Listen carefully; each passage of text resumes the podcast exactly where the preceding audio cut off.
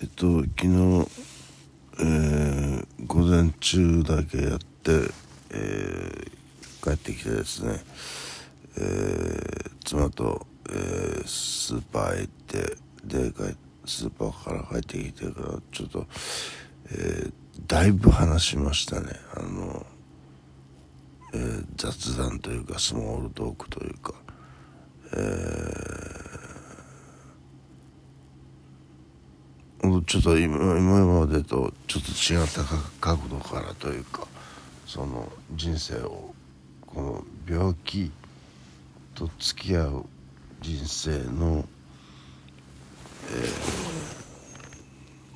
ー、あれこれみたいなそういう話をしたんですけど、えー、なんでかっていうとそのその僕が働いてるとこの職場の女の子が手紙を妻に書いたのでその返事が欲しい的な、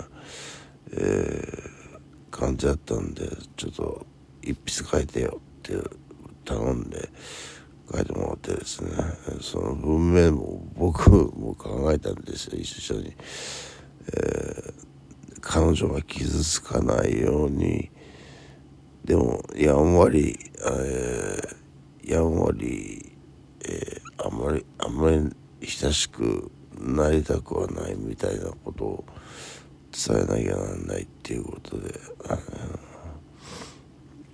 えー、それは僕があの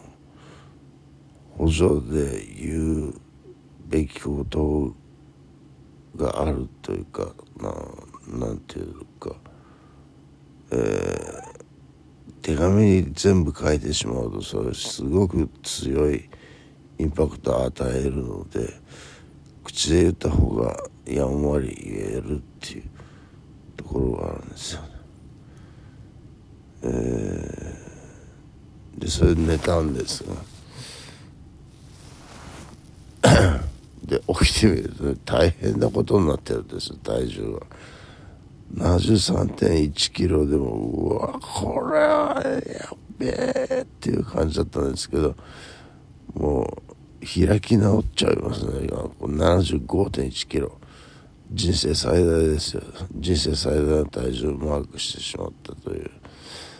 えー、もうこれは食べないという食べないダイエットしかないですよね。えー、とりあえず水を飲みましたけどもねうんとあとそれでもう一点 言うこと何かっていうと、えー、村上春樹さんの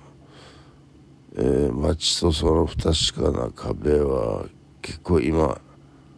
売れるらしくてあのこんな時間経ってからだんだんみんな読んで売れなくなってくるんで今のうちに売っちゃえってということで、えー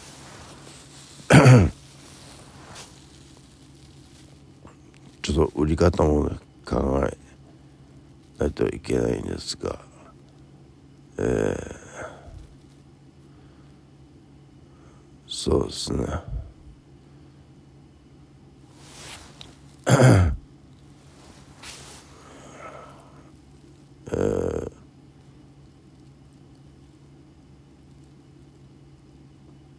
送料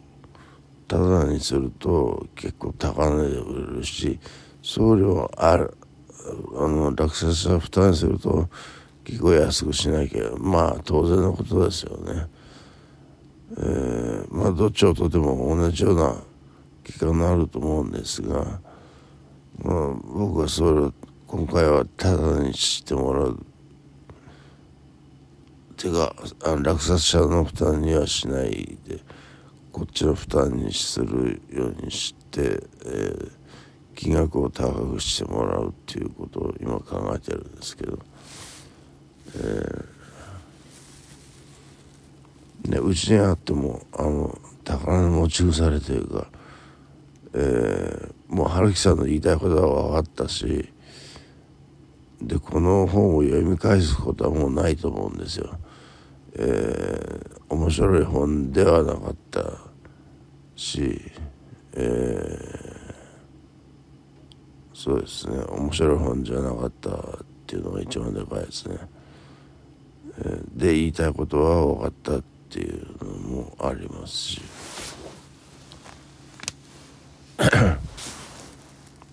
でまあこれが売れるんだったらもう売っちゃおうという感じですかね。